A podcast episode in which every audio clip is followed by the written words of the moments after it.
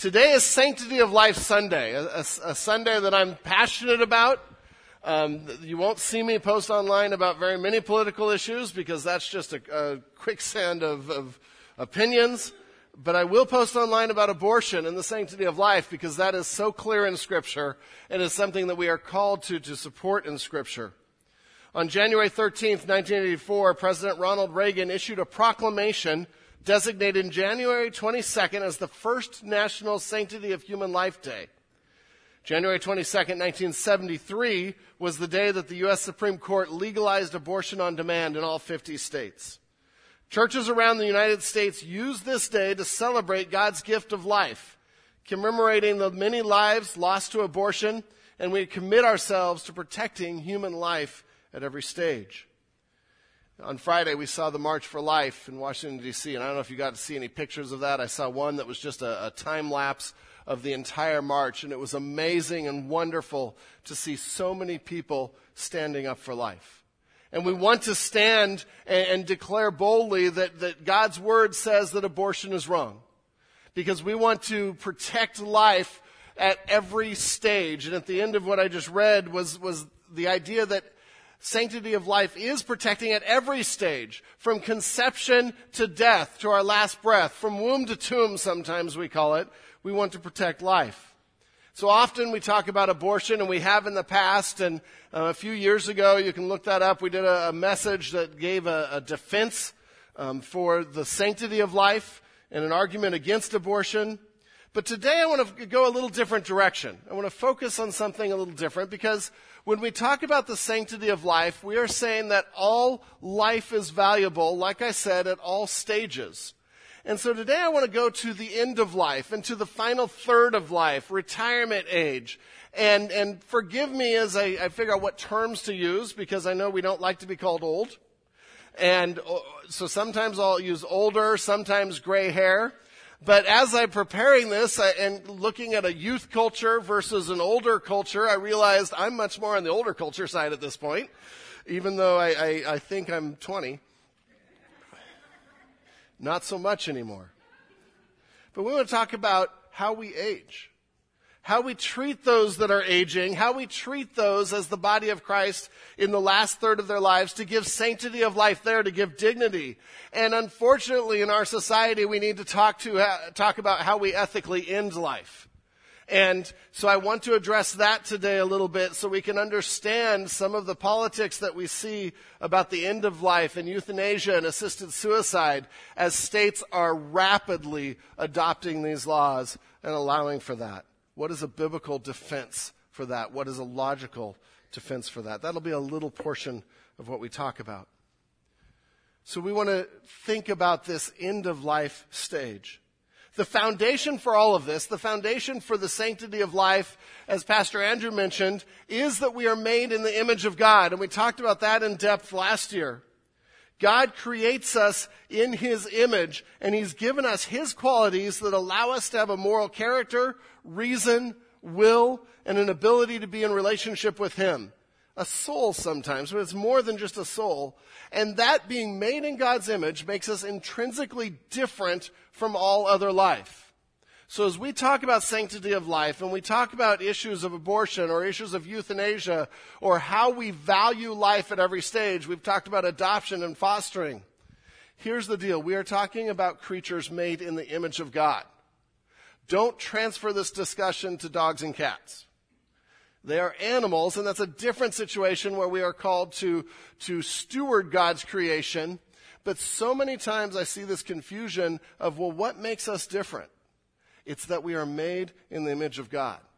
And you can understand why culture is struggling with all of these life issues because we've taken God out of the create, out of, out of the equation. We've taken the fact that we are created beings away. And if we are not created beings, then there is nothing that gives us value more than any other creature. And that's where our culture is struggling. Does life have value? And that's why we're seeing so many laws and legislation really devaluing life at all stages. But because we are made in the image of God, we are intrinsically different. We are different from the animals. We are different from the chairs that you are sitting on. Life is to be valued. Life is to be valued because God gave it value. Because we are made in the image of God, we cannot treat any human life, including our own, as lacking value and purpose. Just sort of setting a foundation here of what we want to talk about. In Isaiah 46, 3 through 4, we see this from womb to tomb when, when the prophet says, Listen to me, O house of Jacob, all the remnant of the house of Israel, who have been borne by me, and this is God speaking through the, the prophet, and the word for borne there is to be lifted up. It's B O R N E, who have been lifted up by me from before your birth, carried from the womb, even to your old age I am he, and to gray hairs I will carry you. I have made, and I will bear, and I will carry, and I will save. I love that last verse. I have made, and I will bear, I will carry, and will save. And so we see right in Scripture this idea that life is valued by God, it is cared for by God, it is lifted up by God from conception to our last breath. So as believers, we stand for life. We stand for the sanctity of human life. We remember God's word, but also I challenge you be knowledgeable about the issues because these issues are under attack in major, major ways. And think about it. Satan wants to attack everything that God has created. And the, the, the prize of his creation, the pinnacle of creation, is mankind made in his image, who he has given his attributes to, his character to. We are the most looking like God of any of creation. And so Satan hates that. And he will systematically attack life at every stage because it represents who God is. And he hates God.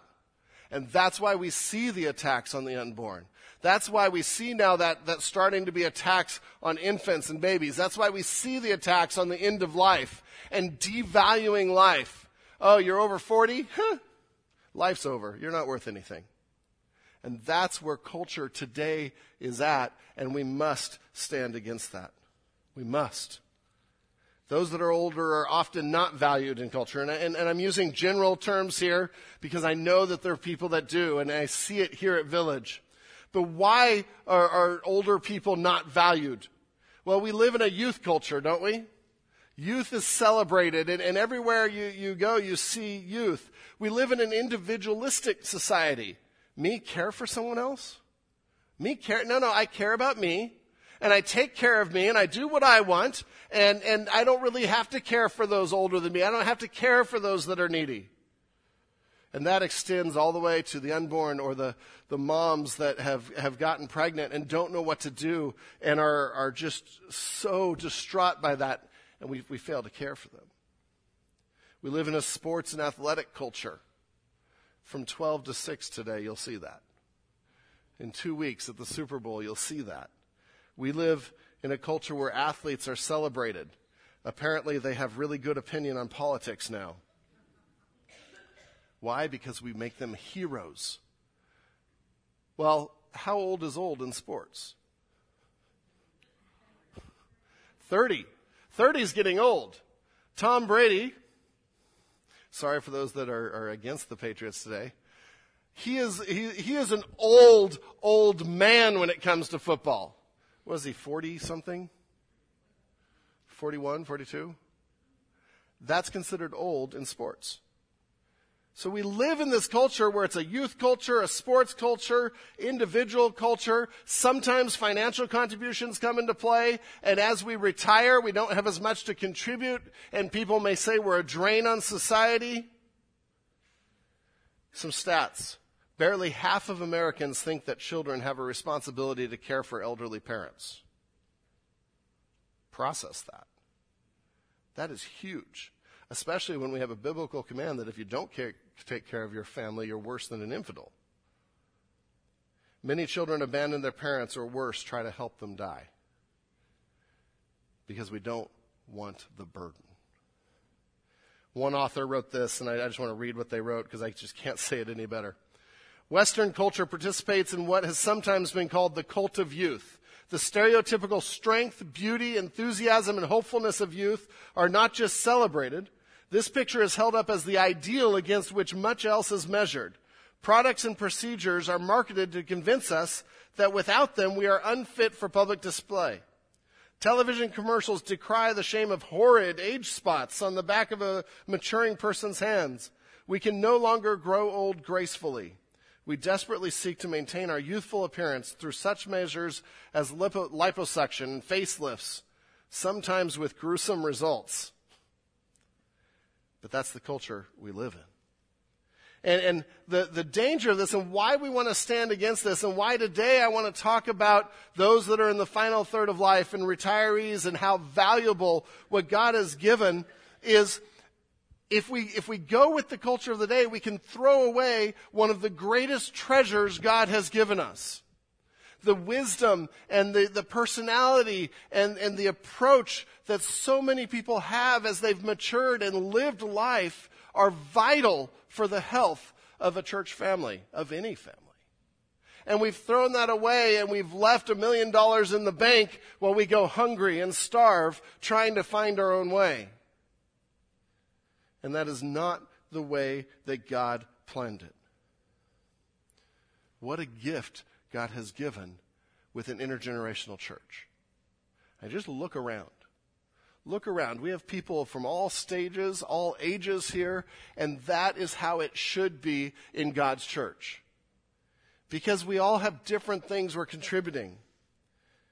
And for those here this morning that are in the retirement years and later, God wants you here. We want you here because you are valuable and you are cherished and you have worth. We need you. We need you. So, what is a biblical approach to how we look at aging? And, and I, in your notes, I just have a series of questions, and we'll answer those questions. Don't run out when you see how many blanks there are and how many items there are. We'll just go through some of these things more like a list, but um, I, I want to get through them and share them with you. The first question is How does God view age and gray hair? Uh, in our, our elder prayer meeting before the service, some of them looked at that and like, oh. I don't know. I, I know the joke was made about what about no hair, but um, we'll go with gray hair for that. Um, they made it, not me. Um, how does God view age and gray hair? A couple verses I have there, and there's lots more we could go to. But Proverbs 20, 29, and these are some of the familiar verses, but we need to hear them again. We need to rehearse them. The glory of young men is their strength, but the splendor of old men is their gray hair. The splendor of old men is their gray hair. Now, he's not just talking about a certain hair color here. The gray hair is representing wisdom and living life and the wisdom that comes from living life. And God describes it as that's an item of splendor. It's precious. It's, it's beautiful. Proverbs 16:31 says gray hair is a crown of glory. It's something we revel in. It's a crown of glory. It is gained in a righteous life. And I love that second part because so often it's an evidence uh, in believers of a life faithfully served for God. You know, if I know someone that's been a believer for 40 years and is still walking with God, I want to hear what they have to say. I want to go to them and say, How? How are you walking with? How have you stayed close to God? How have you kept your passion for God? What have you seen God do? See, that gray hair is gained in a righteous life. That wisdom is gained. And so, how does God view age and gray hair? Gloriously valuable. Gloriously valuable. Don't underestimate the power of a faithful life, the power of wisdom that comes through experiences of, of faithfully following God. Now, I know none of us are perfect. And I know that there's people that are older that aren't walking with God or haven't walked with God long. And we sang so many wonderful songs about coming to the table and coming to God and His forgiveness. But you know, I want to hear from someone that's, that's messed up in life and that God has forgiven. I want to hear about God's grace. I want to hear about repentance and restoration because we need to learn from that. And so our starting question. How does God view age and gray hair? Gloriously valuable. And if God views it that way, then we should too. Getting old is not a curse. Feels like it sometimes. Getting old is an opportunity. an opportunity to share wisdom, to influence, to impact other people's lives. The next question there, and, and, some of these may seem obvious, but I want to go through Scripture and, and, and set really a foundation. What then should our attitude and actions be to those who are older than us? So if, if, if age and gray hair is gloriously valuable to God, what should our attitudes be? And simple verse, and it's in your memory verse this week, Leviticus 19:32. And if you turn there this morning, we'll be going through a lot of verses, but that's one I want you to turn to. Leviticus 19:32. It's in the Old Testament, right at the beginning, the first five books, and um, it, it, God is giving instruction for how to treat those that are older. If you don't have a Bible with, with you this morning, where there's a black one underneath a chair right around you, we'd love for you to take that. Have that so you have God's Word. But Leviticus 19:32, simple verse, but we get several points out of it. You shall stand up before the gray head and honor the face of an old man, and you shall fear your God. I am Yahweh. Simple verse, right? Two commands and a link there. First command is respect. We're to respect those that have gone before, those that are older, those with grayer hair than we have. You see that in that first phrase. You shall stand up before the gray head. And this doesn't mean that whenever anyone older than you walks in, we should stand up or, or anything like that. But it means it, it, it was an image of respect for them. That was something they did to show respect, to show deference for those that were older than them. Now, respect is one of those words that can be hard to define. We've, we've done that in our love and respect class. We've talked about it. But respect, and, and we're going to see it compared to honor in this verse, and they're slightly different things. Respect is the idea of looking up to someone. If I had to simplify it, it would be to look up to somebody. In, in, um, in the dictionary, it talks about esteeming them highly because of their excellence. And so to look up to someone, you're looking for those things that are excellent. And, and, and, it's not just doing nice things for them. Respect is recognizing the excellence that God has put in them. We, we do talk about this in marriage because in Ephesians 5, wives are instructed to respect their husbands. And, and that's always been a challenging class. How do you define respect? But what we've come down to is this idea of looking up to them of esteeming them highly because of their value, because of what they're contributing. And so when we look at this, it's looking up to those older than us in the church, giving them credit, giving them worth, understanding that, that they have lived a life for God, understanding that they have so much to offer and there's excellence there. And so respect looks up to them. I, I love the joke that says we should respect our elders. They did their reports without Google. Do you remember going to a library? And index cards? Th- that'll divide our generations right there. um, oh man, that's how we had to do research. We didn't know what Google was. You guys have it easy. Respect, though recognizes those things, and gives value to those. You shall stand up before the gray head. Second item there is honor the face of an old man. And so, number two, the second point is honor. Respect talks about highly esteeming someone, looking up to someone. Honor has to do with how we treat them, to adorn them, the, the Hebrew word means, to boast of them, to speak highly of them. And so honor is a very active word. To give them honor is, is to do things that show them honor, that show their worth, to adorn them and who they are. Fifth commandment honor your father and mother. And you might say, well, hey, not everyone here is my mom and dad. But in the church family, we have spiritual moms and dads. It's setting a precedence for how we treat those that are older than us. Ephesians 6, Paul repeats that command honor your father and mother. This is the first command with a promise that it may go well with you and that you may live long on the land.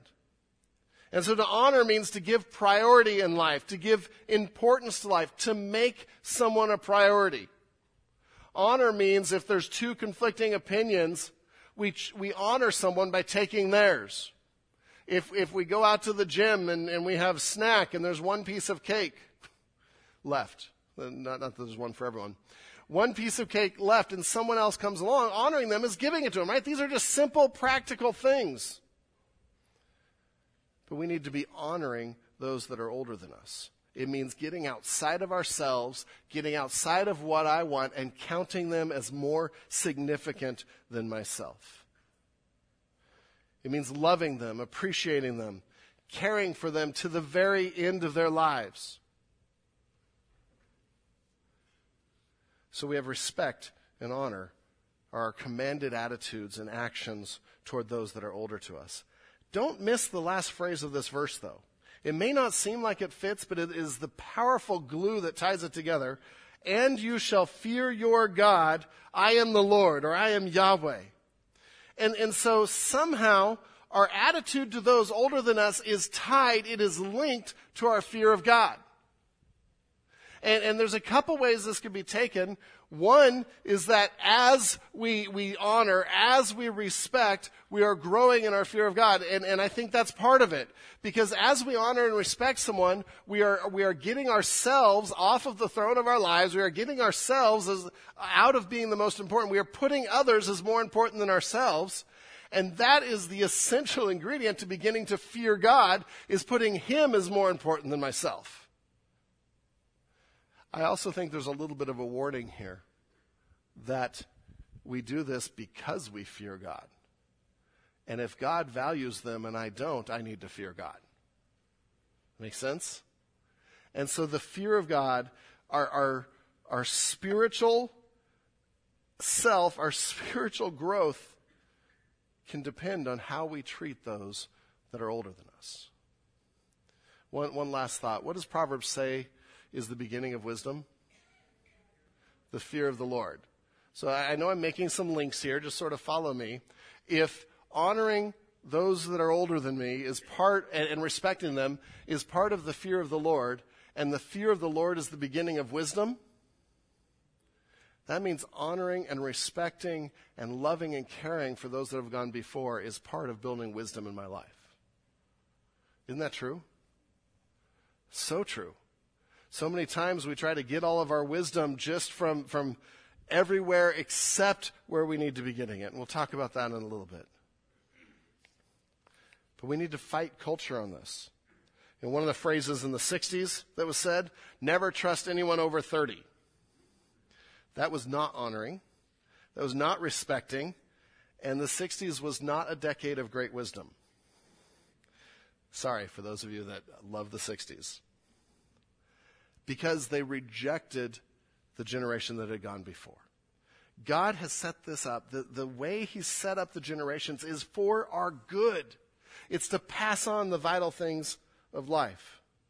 In fact, to not treat elders with respect and honor is a sign of the collapse of a society.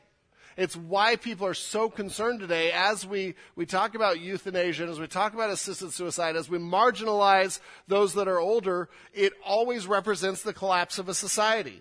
Even in scripture, Lamentations 5:12 and it's describing the collapse of, of Jerusalem, princes are hung up by their hands. No respect is shown to the elders part of the, the sign of the downfall. In Isaiah 3 5, a, a prophecy about the fall of Israel. And the people will oppress one another, everyone his fellow, and everyone his neighbor. The youth will be insolent to the elder, and the despised to the honorable.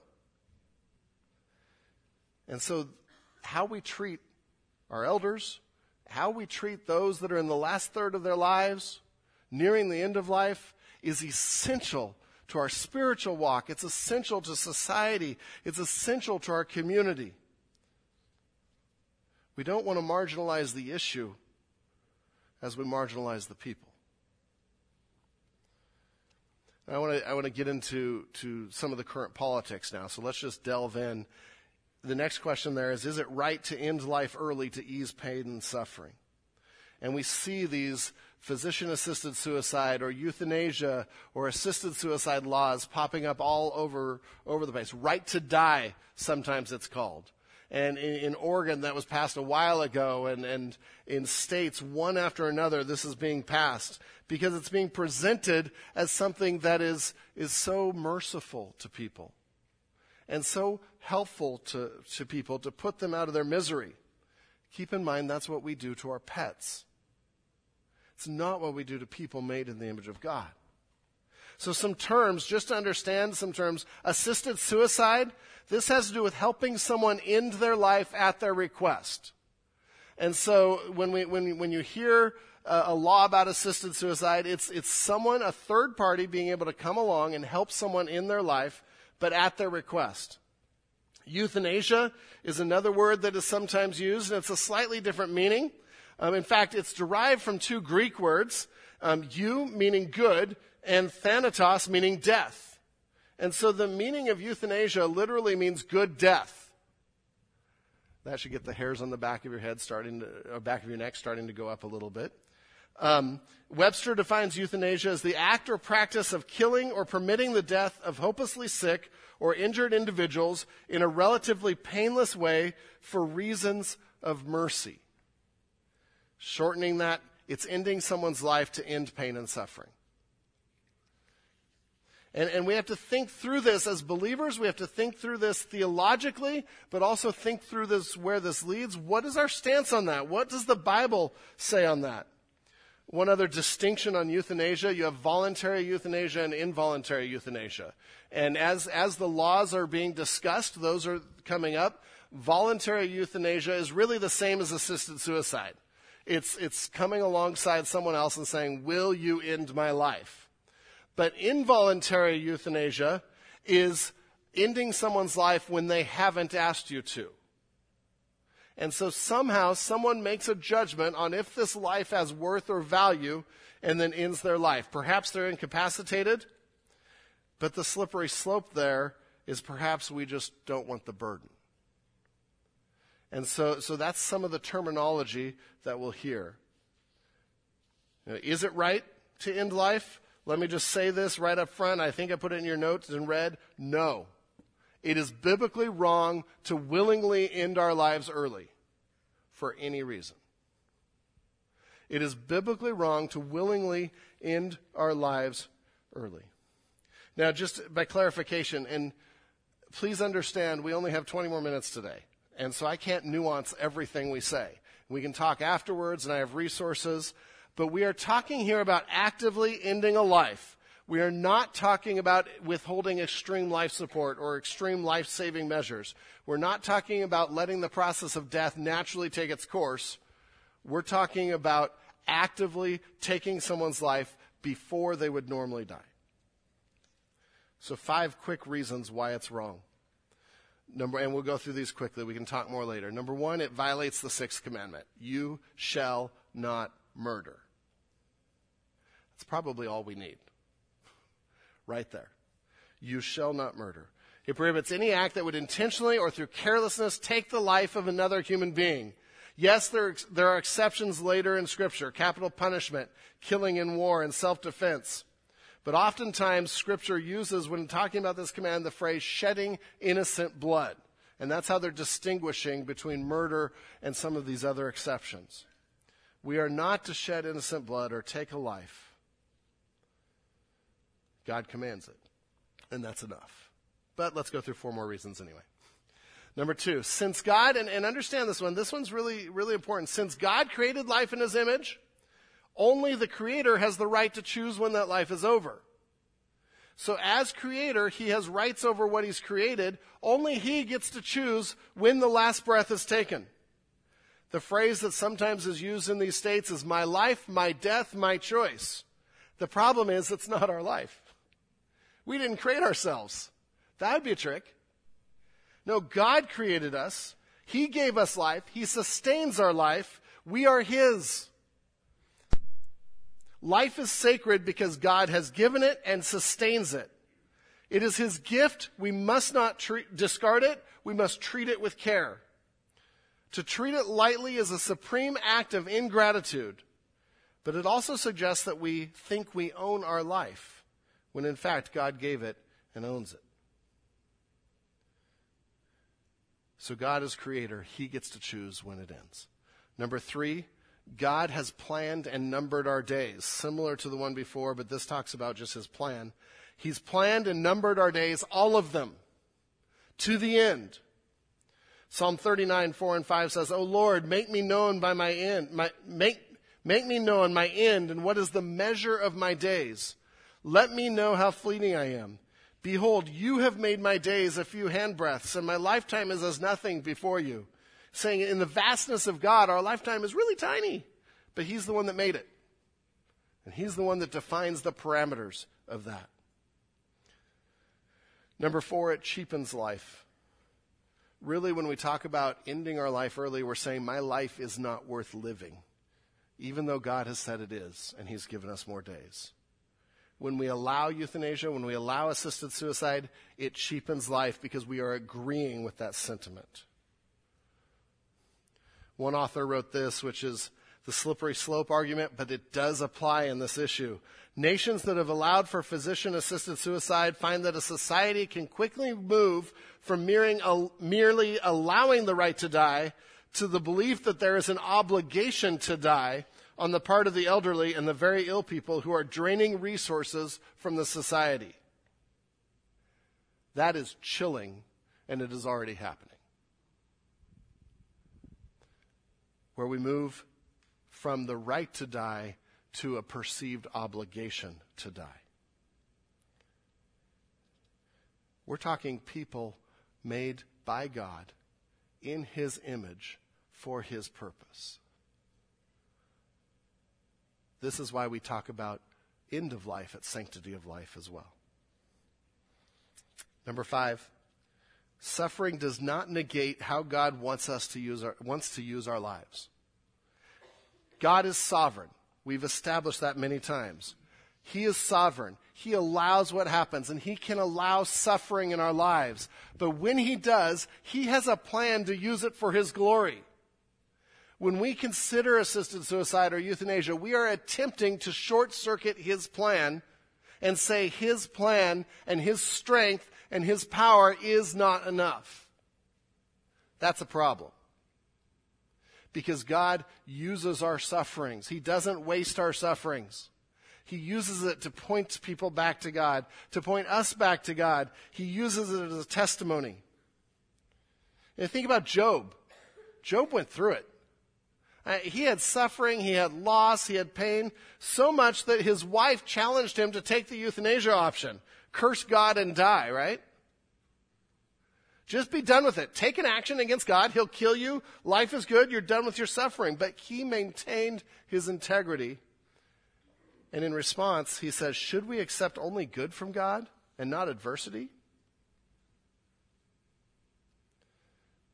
I know suffering's hard. That's why it's called suffering. But I know that God is greater and his strength is greater if we trust him. That's a quick 10 minutes on assisted suicide. We can talk more later if you'd like. But I want to get to the last section on the back side of your notes. The question is so, how do we put this into practice? How, how do we actually, as a church and as a people, put honor and respect into practice? And, and the best way I thought of, of researching this is I actually emailed all of the retirees in our congregation. And I asked them, how do we show you respect and honor? How can we do this? How can we um, do better at this? Or what are we already doing? And it was interesting seeing their responses, and it was fun seeing their responses. And so most of these things are out of their responses. So if you're like, well, you made that up. Well, no, no. Um, this was localized research, but I think it's, it's really helpful.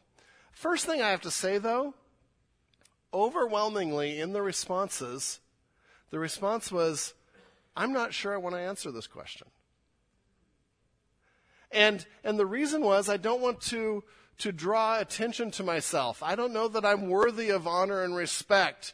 I, I don't want to put myself above others. And that humility and that godliness that I saw from, from our retirees that answered was stunning and it was amazing. Village, you don't know the treasure, or maybe you do, I hope you do, you don't know the treasure you have of people that have gone before that are walking with God. And their responses, I'm going to tear up because their responses challenged me to look inside and say, oh man, am I that kind of example? the humility, the not wanting to assume that they had wisdom. We have godly men and women here. Don't waste that resource. So some of the things they answered. Number one was the, the answer that was on every paper just about, except maybe one. Seek out, listen to, and value the opinions of those that are older. Seek out, listen to, and value the opinions of those that are older. Some worded it, I'm, I'm summarizing, some worded it as be willing to ask us questions and, and, listen to our response. Even if you don't agree, listen to it and, and put value on it. We can ask opinions of those that are more mature than us about things that, that we're going through that maybe they've experienced, how they can help.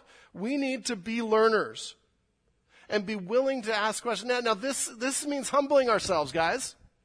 This means saying, I'm going to ask and I might not know everything. And in, in culture today, where do we usually go for wisdom?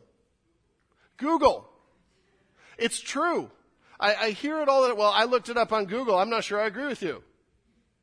Well, they might be right. They might be right. I might be wrong. But I've got to tell you, some things on the internet aren't true. It's a shocker. The only thing true is Babylon Bee, but um, no, no, just kidding. Google cannot replace the wisdom of those that have gone before. YouTube cannot replace the wisdom of those that have gone before. Hear this clearly because I see culture minimizing wisdom and minimizing face to face contact and talking with people that have maturity and, and, wisdom on these things because I found the answer online and it must be true. Now, I use Google a lot. I use YouTube a lot. But let me illustrate the difference. And Joshua and I were talking about this over lunch this week, and um, he, he brought up the idea of car repairs. And I, I had experienced the same thing in the last couple of weeks. I was, uh, Susie's car had some issues with the water pump and leaking, and I was trying to figure out how to replace it. And I looked up on YouTube how to do it. Could see it step by step, how to, to change this and take off this hose and this tensioner. And um, I, I went and looked under her hood, and I'm like, huh, that was about zero help. So I, I went over to Edwards and, and he opens up the hood and he starts doing it and he starts showing me. I'm like, oh, that's what they meant. There is value in someone that has done it before and seeing them do it. For Joshua, it was a time he came over to Phil's and you guys worked on his car and things that you can look online and read all day how to do it, but until you have someone that walks with you in life and shows you how to do it, it is not the same. When we were redoing my house, I, I, I read uh, and, and I had heard from my dad how to do electrical, and I tried to do some of it myself, and he came over and he's like, Oh, son, you're going to burn your house down. And he redid every socket that I had, had put in, or every, every plug that I had put in. And he showed me how. And he was right. But do you see how the personal example and coming and, and hearing someone that has been through it is so important and so much value, more valuable than anything you'll get online. Again, I'm not saying don't use online resources. I use them all the time. But those that are older than us that have experience in this are valuable. Be willing to ask them questions. Because I know from the older generation at our church, they are not going to force themselves on you. They're not. And so it's up to us to say, hey, I'm going through this. Can you help me with this? You know, when, when we brought Jeffrey and Alicia into our home and went through the adoption process, we talked with like half a dozen of you that had adopted before.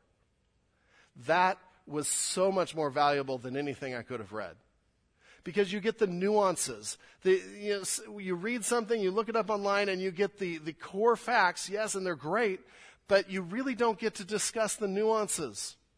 And that helped prepare us as, as best as you can be prepared. Um, that helped prepare us so much more than any other resource we had. Thank you for those that talked with us. and helped us with that. In Scripture, we see this. In Titus 2, 3 through 5, it's talking about older women and younger women. And what does it say? It says, older women likewise are to be reverent in behavior, and it gives some characteristics. And they are to teach what is good, and so train the young women to love their husbands and children, to be self controlled, pure, working at home, kind, and submissive to their own husbands. The model in Scripture is the older teach the younger. Guys, we've got to be willing to seek out and listen to those opinions. Seek them out. One author wrote this, and I loved how they worded it. Those gray heads hold treasures of insight. Those wrinkled lips can speak priceless wisdom. That weary heart has learned lessons we can only guess at. Truth. Right there. Truth. And you can see when we start to see God's plan and see His value of all ages, when we see the sanctity of life, now we begin to value those that are older than us rather than marginalize. That's God's heart for His church. I got to keep moving. Number two, intentionally develop relationships with people older than you. This was also on, on um, a little over half of the, the responses to me. Enjoy those that are older. Get to know them. Glory in them. One of, the, one of the people talked about just how much she felt loved and appreciated because that was what she wanted to, and, and, and because of some of the things the youth have done and some other things going on, she just feels so loved and appreciated. But that is a need. But to do that, we've got to love them. We've got to be in relationship with them. Intentionally develop relationships with people older than you. Again, they're not going to push themselves on you because of godly traits. And so glory in them, pursue them, seek them out. You know, some of these have been your Awana leaders, your youth directors, your nursery caregivers, your teachers. They have changed your diapers in nursery. Look them in the eye. Build relationship with them. Speak to them. Greet them. There should never be a Sunday that someone over 65 enters the sanctuary, sits down, and isn't greeted and welcomed and loved. Should never happen in God's economy. I've got to say, the notes that came in really complimented Village on a lot of ways that this is happening. And so I praise you for this. Keep this up. Talked about small gifts and cookies and, and all kinds of other things, notes, initiating conversation one person wrote that initiating conversation tells us you care. We want to know how to care? Go up and initiate a conversation. How was your week? How are you doing? So, who do you think is going to win the football? No, no, don't do that one. but then ask them about their lives. Ask them about their grandkids. Ask them about their walk with God. But initiate relationship. Number three, and we need to move through these a little quicker respect them by showing kindness and deference to them. Kindness and understanding kept coming up. That even though we're old, still listen to us. Still listen to, even though we may have different ways of doing things, hey, at least hear us out and listen to us and give honor to that. Um, deferring to them or honoring them sometimes means giving them the honored spot or item. One person shared about on a, on a retreat that they were given the, the best place to sleep because they were the oldest. That's showing honor. That's showing respect. That is right, and it is good. I, even at, young adult community group this week, I was there and um, sat on the floor for some, and someone got up, gave me their chair, and they sat on the floor. That actually meant a lot to me as above 20. Somewhere there. And this person was saying the same thing. That simple act meant so much. It is not hard to show honor if we're intentional about it. If we stop trying to take the best for ourselves and grab at whatever we can get and start putting others above ourselves. Number four, tell them about their impact on your life. How are they making a difference? And invite them to continue to do so. How has their walk with God impacted you? How, has their service impacted you? Thank those that have gone before for serving in significant ways and for continuing to do that. I love that we have retirees all over campus all week doing things, doing physical things, helping in ministry. It is, it brings such a richness to what we can do at Village and a maturity to what we can do at Village. See, one of the greatest gifts we can give those that are retire age or older is significance and meaning. In fact, studies have shown that retirement can be really hard because you lose some of the significance and meaning of life. You lose some of, of your identity in life. One author said two weeks is about the ideal length of time to retire. And he talked about at that point he needed to get a, a second career, not in the workplace, but a second career of ministry, a, a, a new vocation of serving God in a new way. Because retirement sounds great. I just get to do what I want all day, every day, and live for my pleasure. That gets old really fast. We are a people created for meaning. And the retirement years, I think, are some of the years that we can have the most significant impact on those around us. You know, if, if you really want to let them impact your life, ask them to pray for you specifically and then watch out. Because God's going to do something. But by doing that, you're showing them honor, you're showing them value, you're bringing them into your life and letting them affect your life. Four more. Five, acknowledge the example of those who have lived more life than you. Acknowledge their length of their marriage, acknowledge their military service, their work ethic, the responsibility on the job, how they've raised their family. Thank them for that example and then learn from that example. Number six, value their work and continue their work. One of the authors I was reading, and I loved this, said the greatest way to honor your elders is to secure the continuation of their work. Because if you value their work and continue their work, what are you saying about their work? It meant something, right? And it's worth continuing. Paul emptied his life into Timothy.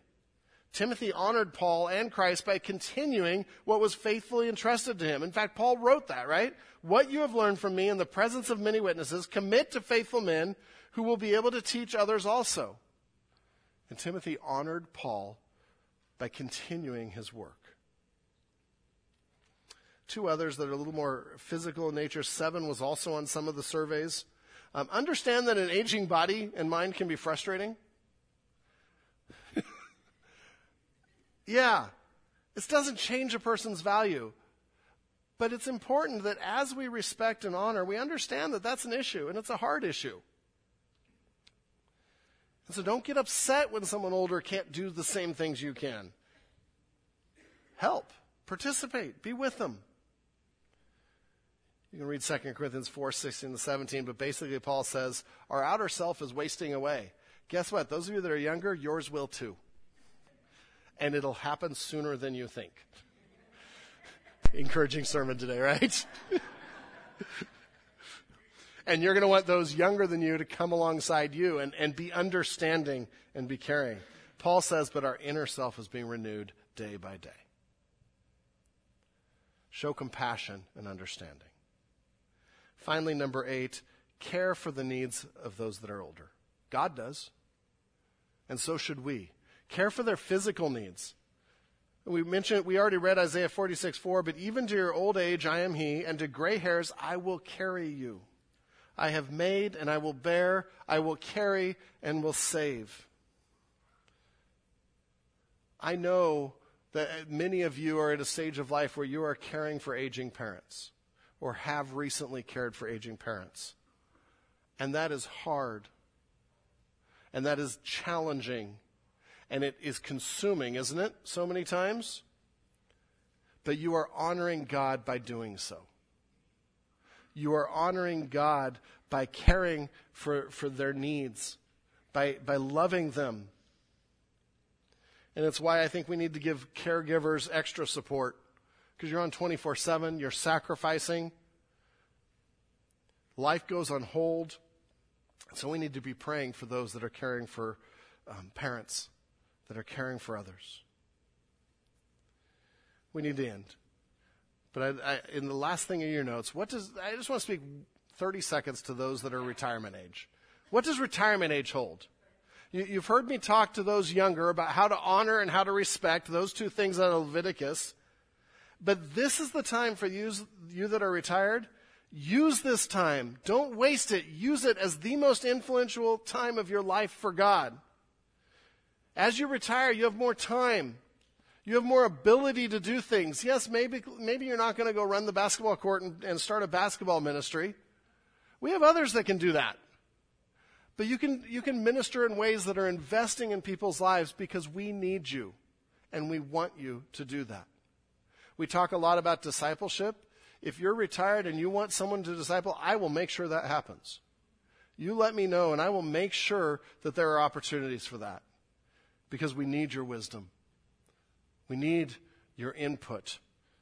That is valuable to God. It is valuable to us. If you're, if you're interested in thinking through that a little bit more, I would encourage just a little booklet. This is a big book, right? No, no. Little booklet by John Piper called Rethinking Retirement. And um, it'll sort of kick you in the seat of the pants a little bit, but it is a, a wonderful, um, a wonderful way to think through those, those aging years. And so let me know if, if you're interested in something like that. Sanctity of Life Day, from womb to tomb. Today we talk about how do we make sure we are honoring and respecting life in the last third of life? Because we need to stand for that just as much as we stand for the rights of the unborn. Let's pray. Lord God, we thank you for your word. Lord, I thank you for how you have made your church and how you've made your church work to where there are segments here that have more energy than others. There are segments here that have more wisdom than others. There are segments here that have different gifting than others. And Lord, only as we come together and value life as you've made it, do we really see your power in the church. So, Lord, I pray that we would be a people that honor and respect those that are older than us, those that have gone before, and that we do that willingly and lovingly and with great joy. Because every person in this room is made in your image, and every person in this room has value because of you. Thank you, God. Your name.